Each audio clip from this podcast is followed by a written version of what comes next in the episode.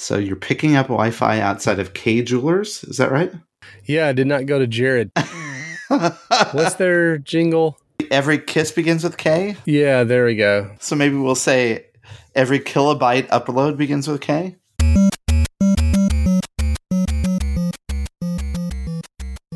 Welcome to Touchpoint, a podcast dedicated to discussions on digital marketing and digital patient engagement strategies for hospitals, healthcare systems, and physician practices. In this podcast, we'll dive deep into a variety of topics on the digital tools, solutions, strategies, and processes that are impacting our industry today. We hope to share a lot of great information and have fun along the way. And now, here are your hosts, Reed Smith and Chris Boyer. All right, welcome back to another episode of Touchpoint. That's Chris Boyer. I'm Reed Smith, and this is episode number 125. How's it going? Pretty good, Reed. It seems like just yesterday we recorded an episode of the podcast. Seems like just yesterday we tried to record this episode of the podcast, but oh, that's an inside uh, story. But yes, yes. Um, when this podcast airs, you will be on vacation, won't you? I will. I'll be at the beach on my trek across America. This is good. We're getting a couple of them done, and that's how we take a break. Appreciate the support. Thank you for listening. Thanks for telling a friend. If you have not already, be sure to rate, review, subscribe over on Apple Podcast or wherever you happen to be listening. And touchpoint.health is where you can find out not only more about this show and all the links from the show notes, but all the other shows and show hosts that are on the network. Before we go too much further, let's take just a quick pause and uh, we'll be right back. Using powerful AI driven algorithms, Loyal's Guide helps patients along every step of their journey, from choosing a doctor and finding the nearest location to signing up for an event or clinical trial. Whether you are using Guide's chatbot, live chat, or the powerful combination of both, Loyal's engaging platform integrates seamlessly into your system, maximizes efficiency, and improves patients' digital experience. To learn more or schedule a demo, visit them online at loyalhealth.com forward slash demo. That is loyalhealth.com forward slash demo. So, Reed, I'm excited to jump in today to our episode. We've talked about health records and how to use health records in many different facets before in other podcasts. But the reason why it sprung to mind as a topic to record today is because in my newsfeed, I found this article that Sutter Health is being sued for allegedly sharing patients' health data with Facebook and Google. Uh oh. Yeah, and we've heard this before. I think you and I have talked about before. There have been a couple of lawsuits that have been levied against hospitals for the use of patient data. And not surprisingly, many of them are coming from California because California has put in that very strict Privacy Act. Go read the article for yourself, but it's not like they just uh, packaged up a, a database on a thumb drive and like walked it over to Facebook, right? I mean, it's it's not exactly what happened. But I do think it's becoming harder to delineate what is a health record or what is health information. And again, we'll kind of get into some of that. But this, the, the only reason this is uh, important is because it's valuable. Yeah, health records are extremely valuable. In fact, I found another article that actually shared the cost breakdowns of a health record as opposed to other types of information about people on the dark web. The dark web, we continue to hear a lot about the dark web. I've never been on the dark web myself, but yeah, that is interesting, right? Because the dark web has become quite the marketplace for literally anything. It's a little bit scary. And uh, again, more on that later. But, you know, I think you pulled some information here and it's just kind of to set, you know, a frame of reference. Social security numbers, I guess they're really not that important anymore, or they're pretty easy to come by because you can only get like a dollar per social security number. That's kind of sad to think that the social security number is only valued at a dollar. Credit card information sells for about a hundred bucks on the dark web, you know, give or take. I think uh, Visa probably sells for a higher price than Mastercard. What about Discover? Where does that fall? Discover's probably like twenty five bucks. no, yeah, they're just like, no, never mind, we don't want it. Or Diners Club. What about Diners Club? Is that still a thing? and again, you know, just to kind of paint the picture here, a patient record can sell for for up to a thousand bucks. Initially, when you think about like, oh, a thousand dollars, that's not like that much money, but when you put it in context, because again, people are not buying one, two, five, ten of these. It's large databases. Probably hijacked from hospitals through hacking. You've heard about these. You know, we even had a, a couple episodes of the other, the Connected Hospital podcast, dedicated to the cybersecurity threats around hacking hospital information. But patient records contain so much information in them. They include not only all your health information, but date of birth, credit card information, social security numbers, addresses, and email. So not only is it a large amount of data, but there's one other reason I think why it commands such a higher price on the dark web. And that's because it, it's, I would call it a less volatile record or maybe a less fungible record, if you want to use that term. Right. Yeah. So, I mean, to your point, it's not going to change or evolve over time, right? Like maybe uh, like a credit card number would be. You know, you get hacked or you lose a credit card you just get a new one. It's pretty easy to to shut one off and turn a new one on. And it's an inconvenience, but it's not like the worst thing in the world. So security numbers a little more problematic, obviously. But when you get into like a full health record, that that becomes really hard. Like you can't. I'm not going to have asthma anymore, so let's just turn that off and turn on a new. No, I, I, I kid, but but right. I mean, you, you can't. It's not going to change as much over time because of that on the dark web and not that we're you know promoting going out on the dark web and buying things but it has such a high price has, has, such a high value but if you flip the equation a little bit and think about us as people working within a health system and more specifically those of us working within digital marketing we talk a lot about how the health record is very important as well because that allows us to do things like personalized care. It allows us to personalize communication. It allows us to actually understand all of the potentiality of customers within our marketplace. It does. And so if you think about, you know, we're working in a digital world now in a data fueled environment, you know, we have to be cognizant about the data that we're using and how we're using it and ultimately, you know, the easy answer, and we, we've heard this term before, but is is using de-identified data. Aha, de-identified data. We have heard that term a lot before, Reed, and we may not actually know exactly what that is. And I didn't turn to Wikipedia this time. I actually looked at hhs.gov for a definition. I found it on a website that's called, here's the title of the web page guidance regarding methods for de identification of protected health information in accordance with the Health Insurance Portability and Accountability HIPAA privacy rule. Whew. That's a mouthful, right? Yeah, that's a lot of keywords. An SEO strategist wrote that. Obviously. Sure. but in that on that page, it actually defines what is protected data. And it's mostly based on HIPAA, but it has some nuances so it, it, they go into a lot of detail here, but the definition is the relationship with the health information is is what's fundamental. Identifying information alone, such as the name, address, phone number, is not necessarily PHI. Uh, you know, for instance, what they're talking about, anything that's publicly accessible data, like that you would find in a phone book, is not PHI because it's not related to health.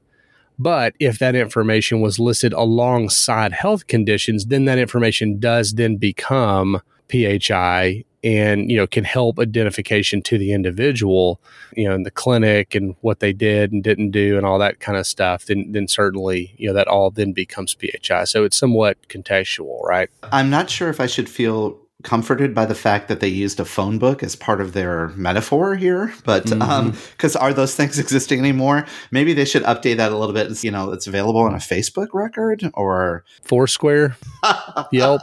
If we can find your name on you know LinkedIn, then it's it's not PHI. so true. Anyway, uh, HIPAA also outlines what covered entities are that are covered by this rule. And there's three of them they outline on this page. The first is a healthcare provider that conducts certain standard administrative and financial transactions in electronic form. So, you know, like every hospital that has like an EMR or an EHR. The second is a healthcare clearinghouse. So, healthcare clearinghouse gets a little bit vague in the definition. Assumptively, that that's probably like Epic as a platform. Maybe it's even right. a CRM, mm. perhaps. And the third protected entity or covered entity is a health plan. That kind of makes sense to me. The process of de identification, by which the identification or identifiers are removed from the health information, is what ultimately mitigates the risk to individuals and thereby supports the secondary use of data for comparative effectiveness studies, policy assessment, life science research, assumptively what we're doing in marketing, and things like that. Although it doesn't call out marketing specifically. Yeah, it refers to it as other endeavors. That's kind of a vague, a vague statement there. Other things that you want to do with the data. I think that's what also my CFO used to call it was other endeavors. so basically what they do is they strip out PHI information and collect these mm-hmm. massive databases. And you know clearly what we do what we can do with that from a marketing perspective or even from a life uh, sciences research or whatever is we could pull this large data sets together and start to get a good sense of let's say there's a high prevalence of diabetes within a market or there's an, a high number of people that are showing up with this particular condition in this health system. You know that's the assumption here is that we could use that data de-identified. It's not sharing their individual information their name their social security number mm-hmm. what have you. So that's de-identification right it is. And I will say, just as a side note here, when we talk about HIPAA and things like that, you've got to understand the market you're in and what you're doing and how you're doing it, right? Because certain things that could be considered PHI or, or HIPAA related breaches in a small town may not be in a big town and vice versa and some of that kind of stuff. So it's not real black and white. You know, it's dynamic based on your market conditions. You know, if you were in a little bitty town and you said something about there's a lady, she was in here, she's pregnant with triplets. There's a pretty good chance there's only one person in town that's pregnant with triplets, right? And so people would then uh-huh. know who you're talking about. And if you were in an ER in Dallas and said that, or in Houston, probably not quite as obvious on who you're talking about. So again, that's kind of a simplistic way of looking at it, but but understand too that there is a component to this that you do have to understand, you know, the market conditions uh, that, that are in place where you are participating. Now, a little bit later in this episode, we're going to have a really good interview with someone that is used to using de identified data. And uh, he, he shows a great story about that.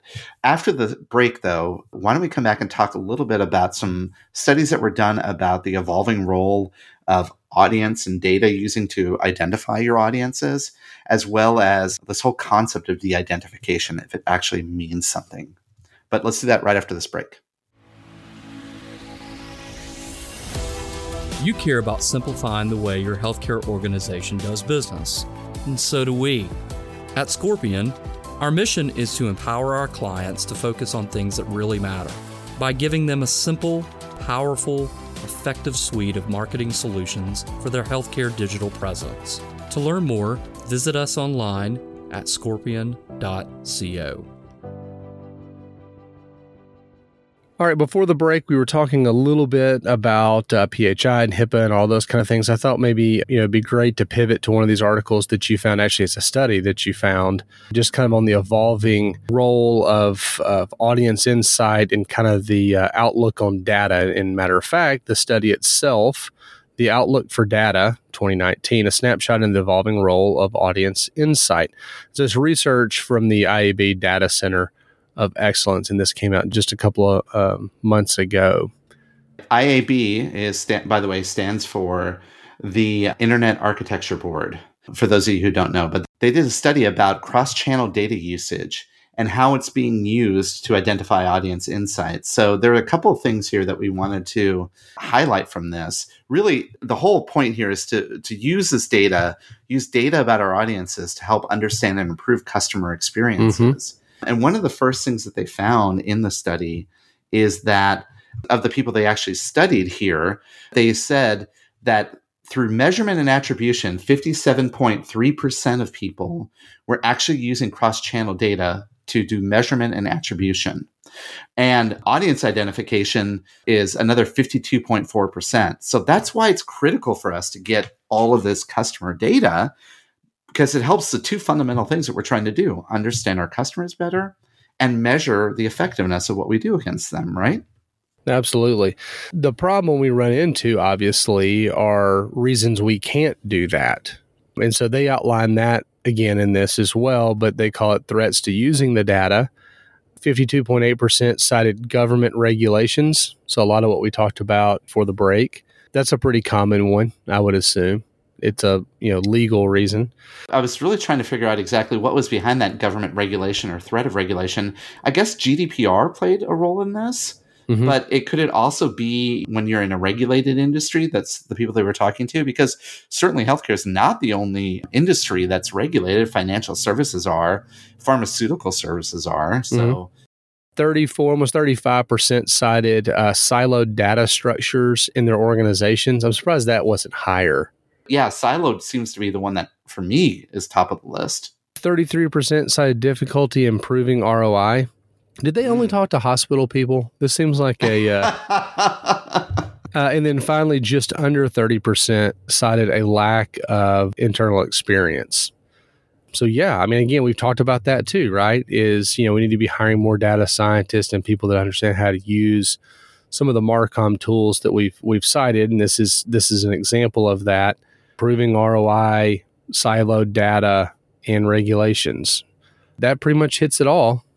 It does. And, you know, one of the things they pointed out in the study is that there is a sort of a, a, a push into the marketplace of all these third party companies that are basically designed to take in all of this data and structure it and bring it back to you to your organization in a way that you can actually be actionable against it. Now, in healthcare, we obviously think of that as like a CRM is a good use case of that, right? They pull in uh, medical data, they pull in maybe all your data from your EMR, they give that back to you as marketing tactics. But in other industries too, they're doing this as well. So I, I think that this reflects very closely to what our industry is going through. But the challenge of this, the challenge of these third party companies coming in is that while they're really good at massaging this data, they charge a pretty penny for doing it, don't they? Yeah. And, and, they do reference that in here about data costs continuing to rise. Just shy of 70% said their organizations increased spending on data and related services. I'm not sure what related services means. But anyway, in 2018, uh, relative to the prior year, while over three fourths, 78.2%, anticipate investing even more. So again, people are continuing uh, to invest more and more. So we will continue to see that cost rise. Okay, so here's the conundrum that we're facing then. There's an increasing importance to use data to make better decisions about our audiences, better marketing decisions. And yet, there is we are struggling internally because of data silos, because of government regulations, because of ROI. So there's a heavier reliance on outside companies to help broker our data and actually structure it in a way that we can actually act on it and that's causing more financial burden on our industries. We're kind of in a weird spot here. Data is important, yet it's it's getting costlier and costlier to broker. And we don't know what to do with it. Exactly. Uh, where where do you feel like you know this goes from here? Because it is very vendor heavy at this point. I, you know, I see health systems are starting to spend more and more time thinking about how do we structure our data in a way internally and when I say internally, I put quotes around that because they're probably using third party tools, but they're doing it in a way where they can actually get that access to that data. So, one of the things that we're doing in our health system is we're looking at a master data management approach where we're trying to create single sources of truth of data around our customers, around our different audiences. Now, that project in and of itself is taking a long time to roll out because we have to be nuanced across the organization. You know, we've talked about this before data structures for marketing is a lot different than data structures for clinical, and it's a lot different than the data structures for operations. We have to de- develop that kind of a standard data definition, and that takes a long while to get there. And that can evolve your master data management strategy to become very complex and nuanced. And then couple that with the fact that there's multiple audiences that we serve. Uh, obviously, we're all focusing on the customer or the patient first but what about we extend that to some of those other audiences that we serve? I think that becomes an incredible challenge for us. Yeah, absolutely. we've talked about this a bunch. I believe it was the episode prior to this, maybe people's issues. You know, you start talking about like the decreasing use in Facebook, right? And one of those big concerns was the privacy piece. You know, we're, we're wanting more and more data from people. Uh, I guess we're pulling that from different places. Will we continue to have access to that? I mean, I guess we will, right? I mean, that's the reality of it is you almost can't function in today's world without giving up a lot of information about yourself. But I just I, I wonder I wonder about that privacy piece. You said that in the last episode, right? You were saying that the illusion of privacy is is just that an illusion, right?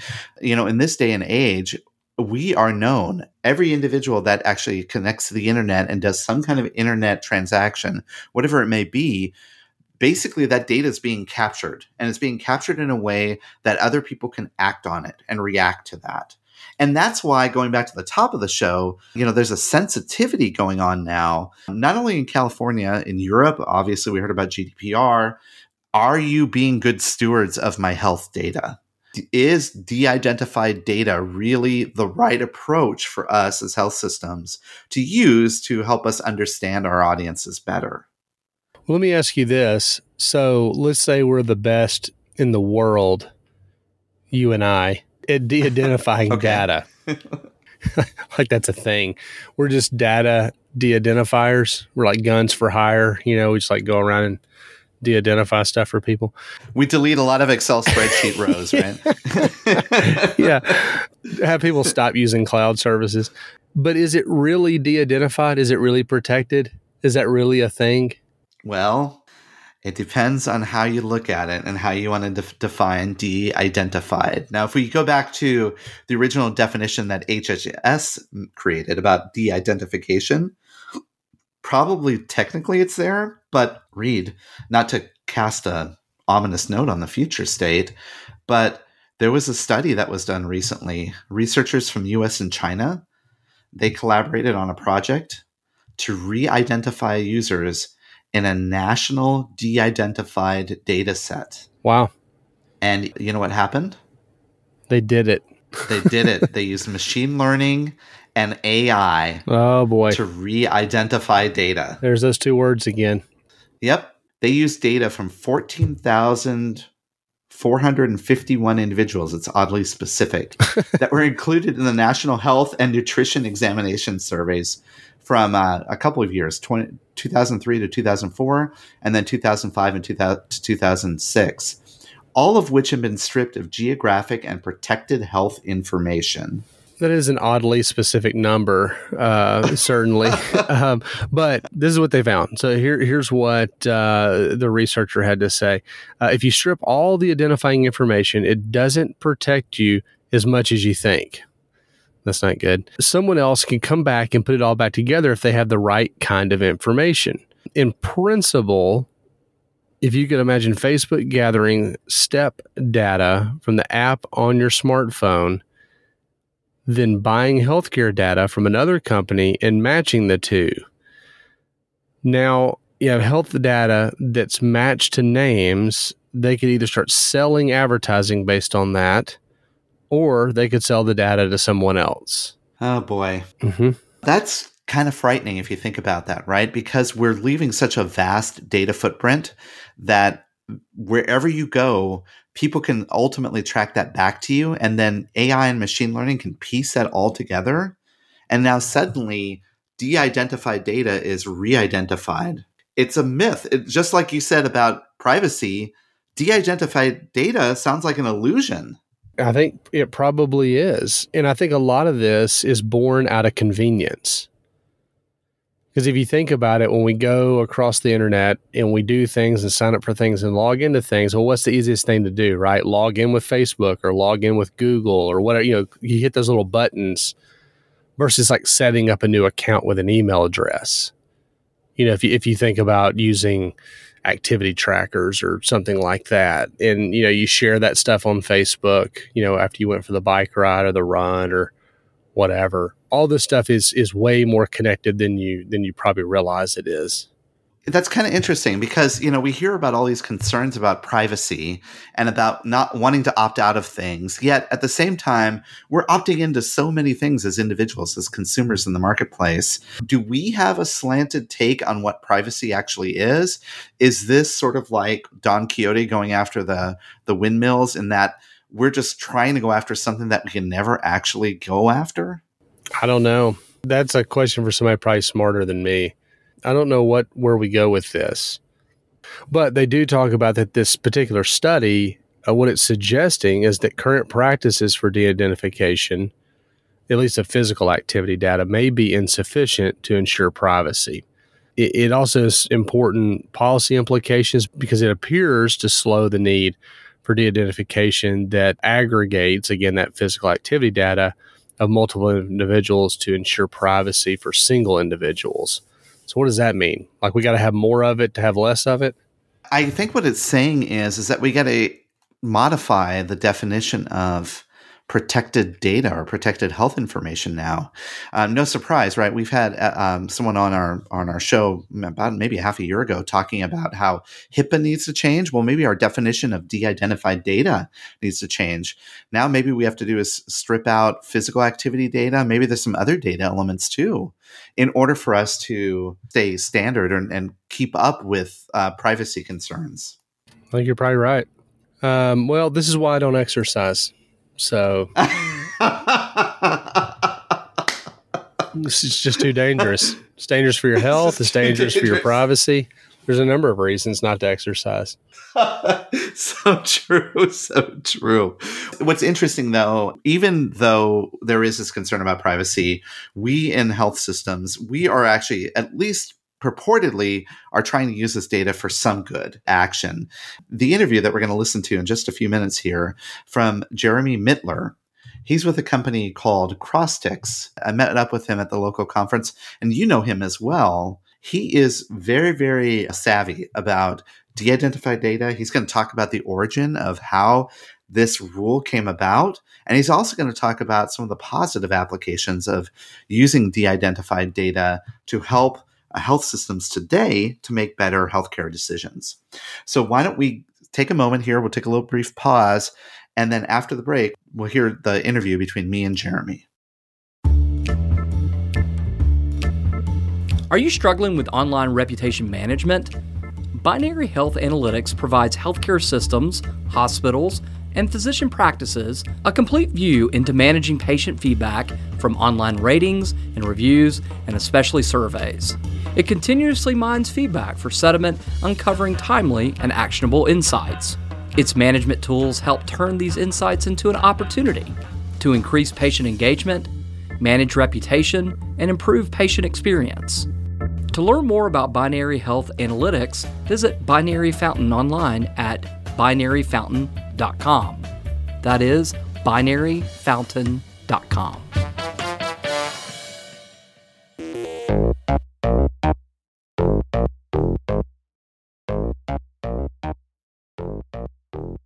All right, welcome back to the Ask the Expert section of the podcast. And today I have the pleasure of talking with someone I just recently met uh, and got to know and learned a little bit more about what he, his background is and what he's been doing. And I'm excited to share some of his thoughts and insights with him today in the interview. And that's Jeremy Mittler. Jeremy, welcome to the show. Thank you, Chris. This is uh, this is exciting. I, as I've said, I've listened to you guys for a while on the podcast, and uh, very excited to be here. You and I have gotten to know each other just recently, but many people in our audience may not know a little bit about you. So, why don't we first start with you sharing a little bit about your background?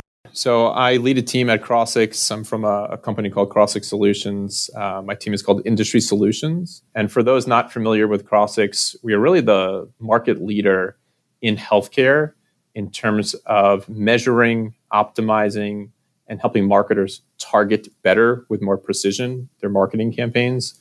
We've got a long history in the pharmaceutical industry and have really recently, over the last couple of years, expanded into the hospital marketing world, working with different health systems and so on. It's been an opportunity to learn about how things are done here uh, in this industry, how they might be similar or different than in others.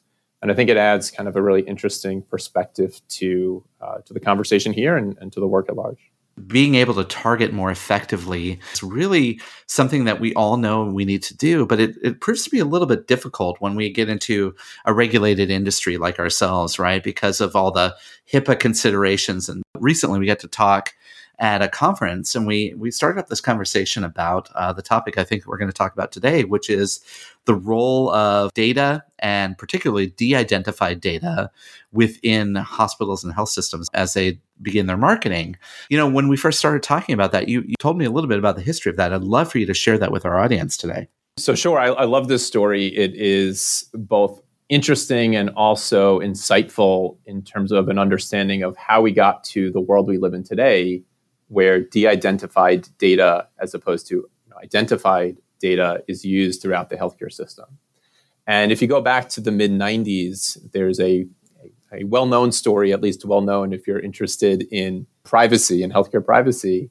In the mid 90s, the governor of Massachusetts, William Weld is his name, was getting ready to deliver the commencement speech, speech at Bentley College one sunny afternoon. And he stepped up to the podium and as he was about to start, he collapsed, was taken to the hospital. And while he was okay, what's really interesting about this is that sometime later, separately and independently, the state of Massachusetts decided to release, quote, anonymized health data on hospitals and patients. And the idea was that this informs the greater good. We're going to release data, we're going to make it available for academics and researchers to try and learn, to study diseases, to improve care and improve outcomes. And at the time, MIT graduate student in computer science, her name is uh, Latanya Sweeney, now a Harvard professor, uh, was able to purchase for $20 voter registration data from the county of Cambridge and link within a matter of minutes these two data sets together and was able to identify all of the health records from William Weld, from the governor. And because she was theatrical in nature, she decided to print out a copy and send it to his home. Oh my goodness. and this was really the lightning rod, the impetus, if you will, for what eventually became the de identification standard under HIPAA as we know it today, which really enables the sharing of data beyond the walls of a covered entity, a you know, health system, a pharmacy, an insurer, and other types of companies that, that collect healthcare data the ability to share this is really governed by HIPAA. And so, as we know it today, this is really kind of the origin of, of what kicked that off recently in the news, there's a lot of conversation about data and data privacy. And in healthcare, we have that added level of HIPAA as sort of a security around the level of data that we can share. I mean, I think this is top of mind to people. So when we say de identified data, can you give me, in, a, in sort of in a high level, what is being uh, stripped of that data to make, to make it classified as de identified? There's actually a couple of different ways to think about this. One is known as just the technical term safe harbor, where there's 18 identifiers, personal identifiers that are contained in data that all of them need to be removed uh, under safe harbor. And if you do this, you can share data. The, the problem with this is, at least for practical use, is that by stripping off a lot of the information, kind of renders the data to be less valuable than you'd like it to be. And so the, the provision under HIPAA that is commonly used is known as expert determination. And basically, what it, what it says is that you can have an expert statistician in this field essentially review the data that you're working with, anything that you could reasonably combine it with, right? We've seen from Latanya Sweeney, combining data can enable re identification. Review what you can reasonably combine it with at a high level, that an expert statistician would review this, and if they can reasonably conclude that the risk of re-identification of an individual is low, then this is basically okay. And that statistician would create a report. Uh, we have one of these at Crossix. We actually have multiple of these, uh, known as a HIPAA certification. And it basically means that we've had experts review the process, the methodology, the data. How do we take it? How do we link it? How do we analyze it? What do we do with it? And this complies with the law as it's written today. That's actually a really nuanced but uh, important designation there, right? When you think about that, you know, and as a digital marketer and a person who does digital marketing, I know the importance of being able to understand who your customer is. And I've been implementing solutions where we do very advanced targeting. When, when you get in the world of using de identified data, it sounds to me like in certain aspects, you're, you're kind of constricting the, the capability that a marketer today can use that data. Certainly versus other industries, it is. And, and I would actually add to that that HIPAA is not the only, I would say, privacy um, governing body when it comes to marketers wanting to deliver targeted advertising to customers. Take it back to as we were, as we were talking about, and as you're, you know, kind of people listening are, are wanting to hear more about marketing by health system, hospital marketers today part of that goal and the remit is to make sure that every dollar gets stretched as efficiently and as far as possible. And so we're seeing today a ton of activity in terms of, as you said, targeted advertising that historically might have been done through age and gender, demographics, maybe geography type of targeting. There's now all types of other capabilities. We have one of these basically known as, as lookalike modeling, but in terms of the privacy element of it, HIPAA is one, but there are governing bodies, including the NAI, that, um, which just produced, I don't know if you're familiar, but just produced a new code for 2020 and basically is a network of primarily digital advertising bodies, advertising entities who are members, and NAI publishes a code of what is permissible versus not from a privacy standpoint one of the things, in fact, that they say is that the use of actual healthcare data to target ads is not permitted. And so it's a really interesting dynamic where you have multiple rules, some are laws, some are not. And at least in the ecosystem where we sit, working with many digital companies, including media companies and publishers and so on, to have our data be made available for marketers such as yourself to use, really they're concerned about being compliant with everything. And you know, and we hear about the GDPR as well, you know, when it comes to privacy and, and letting people manage their own personal data and allowing them to opt in and opt out. I mean, what we're painting here is is a pretty bleak picture of a digital marketer in our space in our industry, right? To to be able to be effective with their targeting, yet you found in your experience and that's a little bit different right? There's a lot of value around having access to this data. I guess you're right it sounds somewhat bleak but i think what's important to note at least if we think about targeting how do i deliver a targeted message to a consumer that's going to be both relevant and privacy safe? There are ways to do this by taking consumer data um, and using the consumer data to target not all that different than what's done traditionally. We happen to learn which consumer data elements are most relevant by using healthcare data to tell us that. And this is a common tactic. There are others that do this as well, but it's important to note that there are privacy safe ways to deliver messages. And then there are those that are not. Um, as I said, NAI says you cannot use actual healthcare data on an individual to serve them an ad. If we go beyond that, though, there are other tremendous uses of de identified healthcare data for marketers. And in particular, we look at this, and a lot of what we do is measurement. How do I know if my marketing campaign is successful? How do I know if it is driving visits to, to my physicians? How do I know if it's driving the proper outcomes and procedures and, and eventually tying down to the ultimate ROI? And so the notion of using de identified healthcare data linked to digital media data in a HIPAA compliant and privacy safe way is just one of many pieces of value and ways that you can you can use this type of information to really inform what you're doing as a marketer.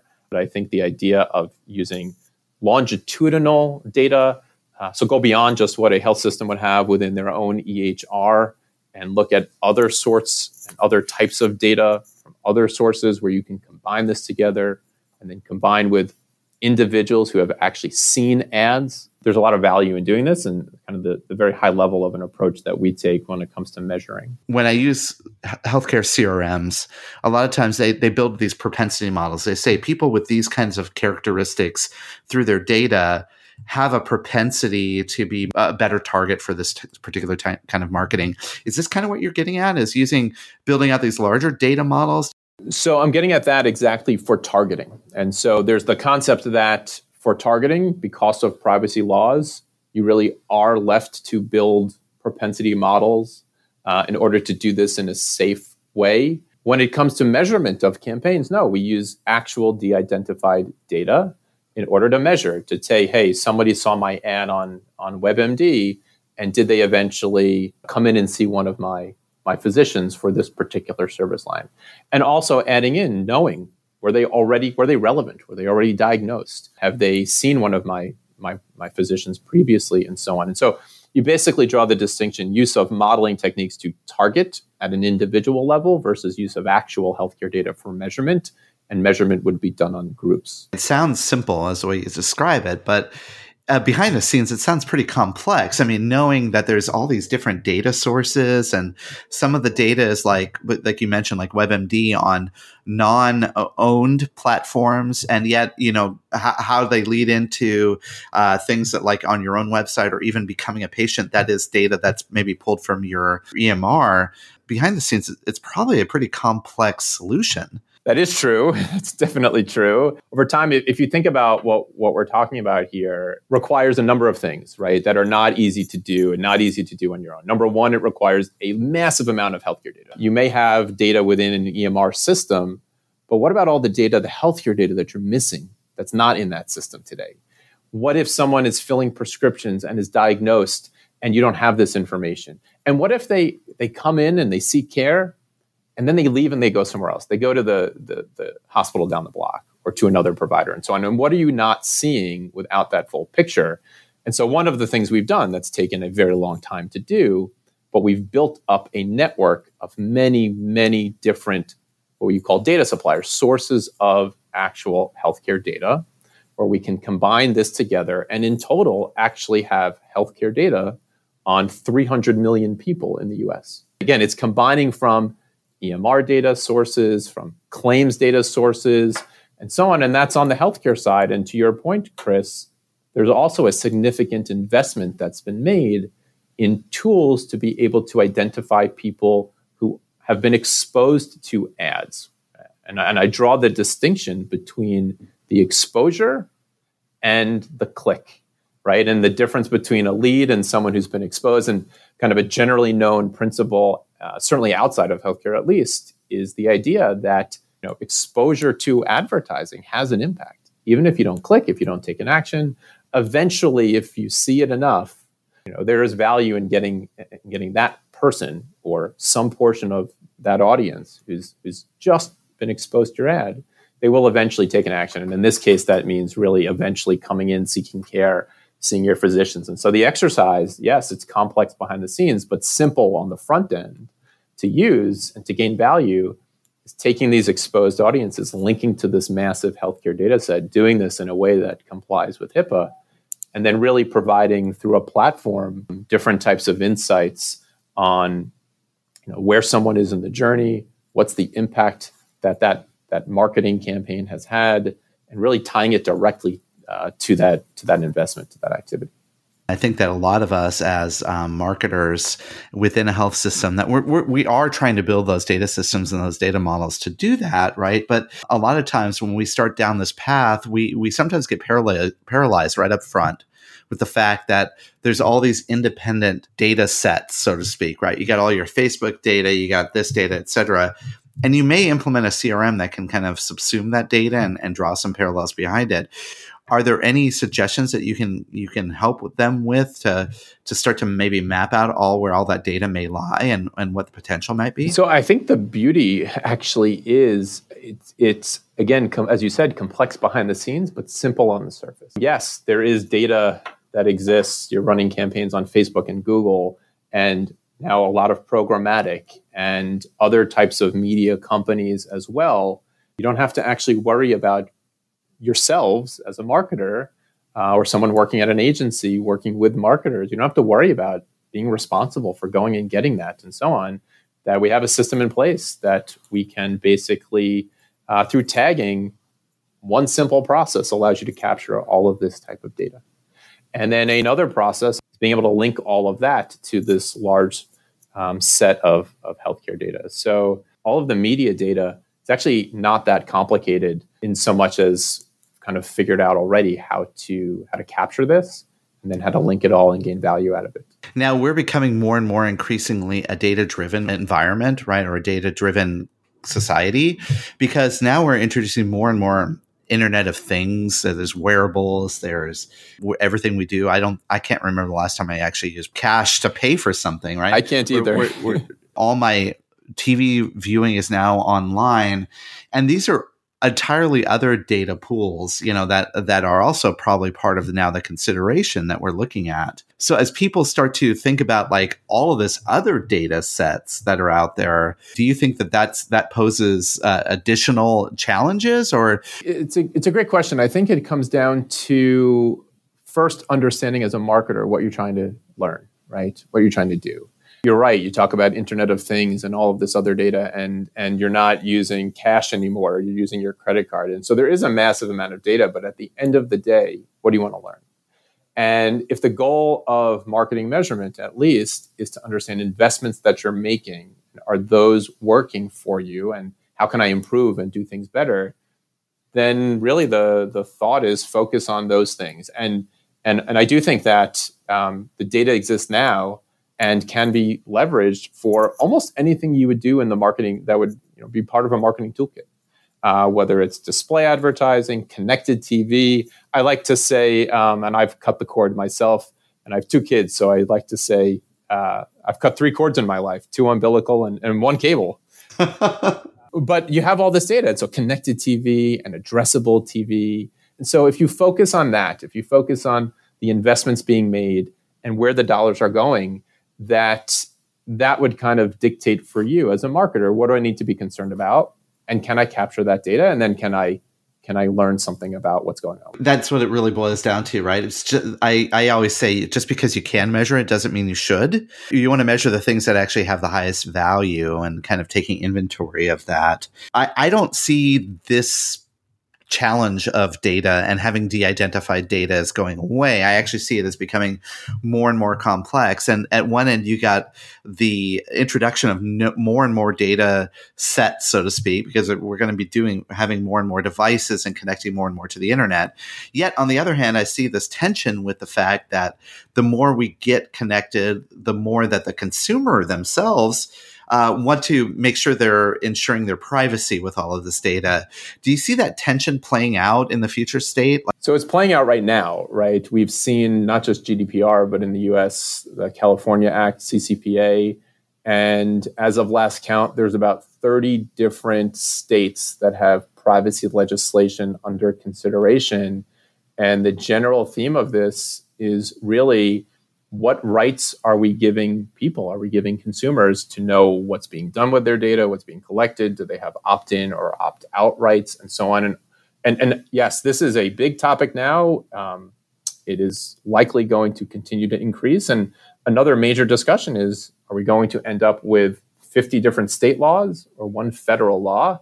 and really still playing out before our eyes right now. And the implications of where we net out will definitely have implications on our industry in terms of what digital data can we use? Do we need opt in consent? Do we not? How do you protect this? And so on. And, and so a lot still to come.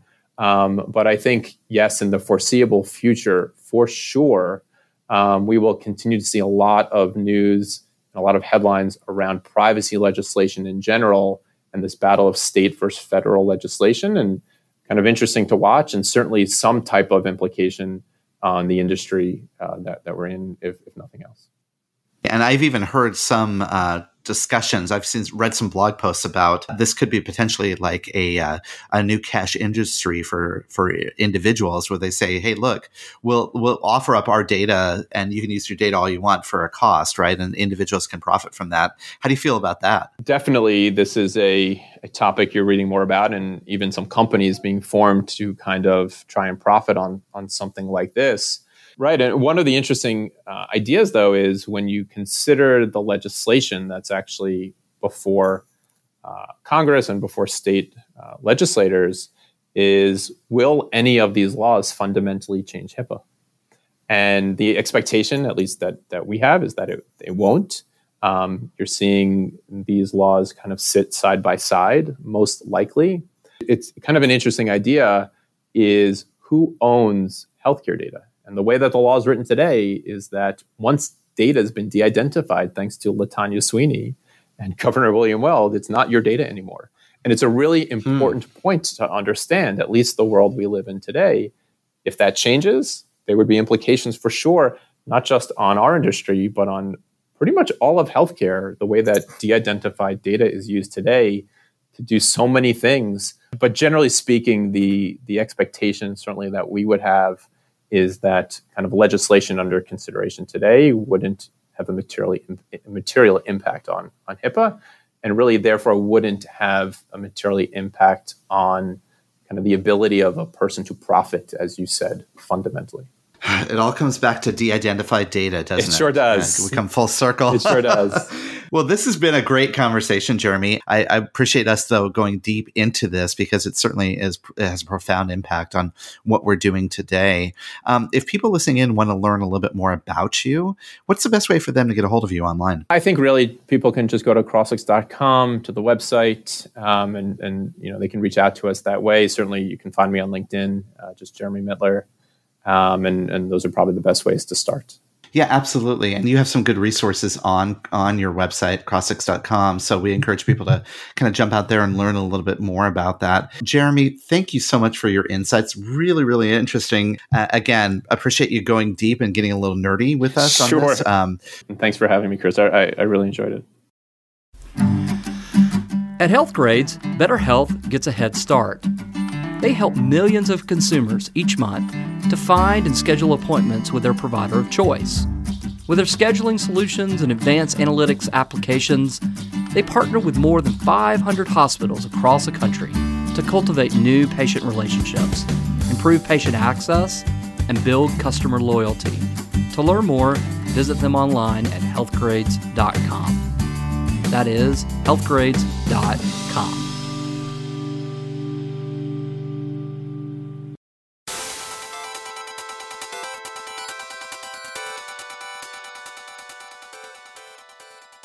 All right, as we get ready to kind of wrap the show up, that was an excellent uh, interview. Thanks to Jeremy, Chris. Thanks for taking the time to get that interview. This has been interesting. We hear a lot about de identified data and the importance of it. So it's kind of, I don't know if it's helped me or not, but it has uh, given me additional things to think about for sure.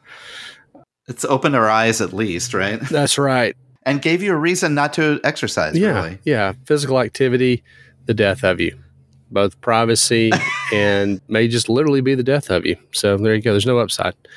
Before we do recommendations, quick plug for a couple of places we're going to be. You're going to be uh, just in the aforementioned Chicago, the Windy City, for the Strategic Marketing for Healthcare Conference, July 30 through August 1st, which is just weeks away at this point, uh, a little over a month, I guess yeah, I'm going to be talking about the how to map your digital to the customer journey, and we're going to talk about various different iterations of the customer journey and how digital can be used to enable and optimize that. So it should be an interesting conversation. Looking forward to whoever's going to be there. Stop by, make sure you say hello. Um, I'll make sure to do a report out of that after the conference, and then a few weeks after that, Reed. Well, maybe a little over a month after that there's going to be something happening in Nashville that you're going to be at. The SHSMD Connections 2019. So everybody, a lot of folks that, we all know, obviously go to the annual SHSMD conference. It's a, a, a, long staple in the industry.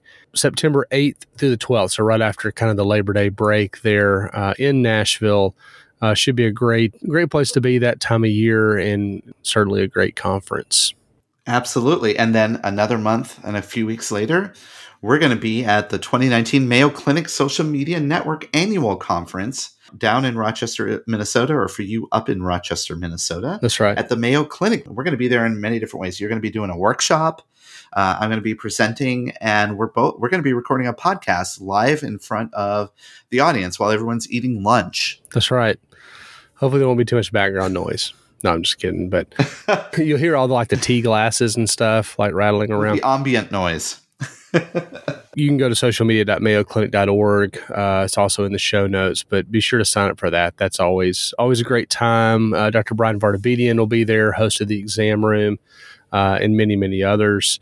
Uh, and then finally, uh, the first week of November, November 4th through the 6th, down in Orlando, is the uh, annual healthcare internet conference. So everybody loves HCIC. That's uh, always one in the fall that we see a lot of folks at and uh, enjoy attending. That'll be a good time to be in Orlando. And this time, Reed, I'm going to try to get you out to a restaurant to eat some alligator. Ooh, alligator. Is it like real alligator? Well, I, I don't think it's like vegan tofu alligator or. yeah. I was going to make a funny joke there, but I'll, I'll let that one go. So anyway, let us know if you're going to be at any of these. We'd love to connect in person, maybe even uh, record a quick interview for the show. So if you know of somebody that should be on here, know a topic we should cover, let us know that as well. And then uh, a couple of quick recommendations uh, for this week. Uh, what do you have? Reed, I'm going to make a recommendation based on the change in the weather here in Minnesota. Now that we've thawed out and it's spring going into summer here, one of the things that I always love about this time of the year is farmers markets. Oh, there you go. Every Saturday, there's a variety of farmer markets that um, open up across uh, the Twin Cities. Uh, we live in a ver- in an area where there's there's a lot of farmers and a lot of agriculture. I always love to go to the farmers market. My wife and I have already ridden our bikes on Saturdays to get up to to walk around and check out what's new. You know, pick up some radishes, pick up some fresh veggies, pick up some fresh cut flowers. Just a farmers market. It's great. You give back to your community. You're paying the farmers directly and it's just a fun event too, right? There's a lot of people there. So that's what I'm going to recommend today going to a farmer's market. Very, very nice. I am going to recommend a piece of design software. There, there's those out there that obviously are diehard Photoshop or AI, you know, the Adobe products and things like that. There are some of us out there that don't use it enough to, to warrant the cost, whether it's the subscription cost, the one time cost, etc want something a little bit easier to use, uh, but still has some of the more robust features. So I'm recommending Pixelmator Pro. I've used Pixelmator in the past. Pixelmator Pro is worth uh, the extra money. I don't remember how much it is, but you can download it from the App Store.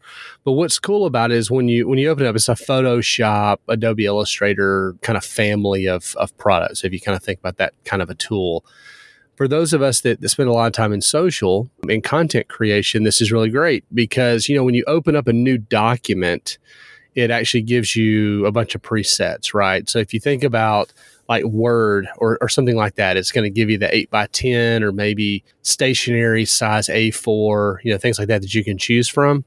Mm-hmm. This has all of that, but also has things like web social. And so in social, if you click on that little button, it has all the preset canvases for Facebook profile images, Twitter covers, Twitter images, Instagram, you know, YouTube channel headers. So you always have people saying like, "Hey, what what's the right size for a Facebook cover image and things?" Well, you have that all built into this tool. Uh, there's even you know film and video so if you think about, you know, if you're doing something uh, that's going to go on a large screen, maybe it's a graphic or something like that, they have everything from you know the 720 HD up to the Cinema 4K. Again, preset templates or canvases, I should say, not really templates, uh, and then even iconography. So iPhone apps. Uh, they have all those kind of preset in here, the Mac app icons, things like that that you can just pick and have you know that as your starting point instead of trying to wonder like how big do I need to make this and that kind of thing. And then their export settings are great. You know, you can click to export to web and you know, it just gives you, I guess, an easier path, you know, to create some of that stuff if it's something you don't do on a regular basis. So anyway, Pixelmator Pro. Very cool. I'm going to go check that out for sure. Well, awesome. Well, good, uh, good recording, and love to hear from you again. Uh, Touchpoint.health is the website Uh, we certainly appreciate all the support. Rate, review, subscribe. Let us know if you're going to be at a conference. Let us hear from you online. Uh, we've been getting great uh, responses even through the website and even reviews on iTunes. So, all that is much appreciated. And we um, look forward to connecting this fall. So, for Chris Boyer, I'm Reed Smith, and we'll see you next week. This has been a Touchpoint Media production. To learn more about this show and others like it, please visit us online at touchpoint.health.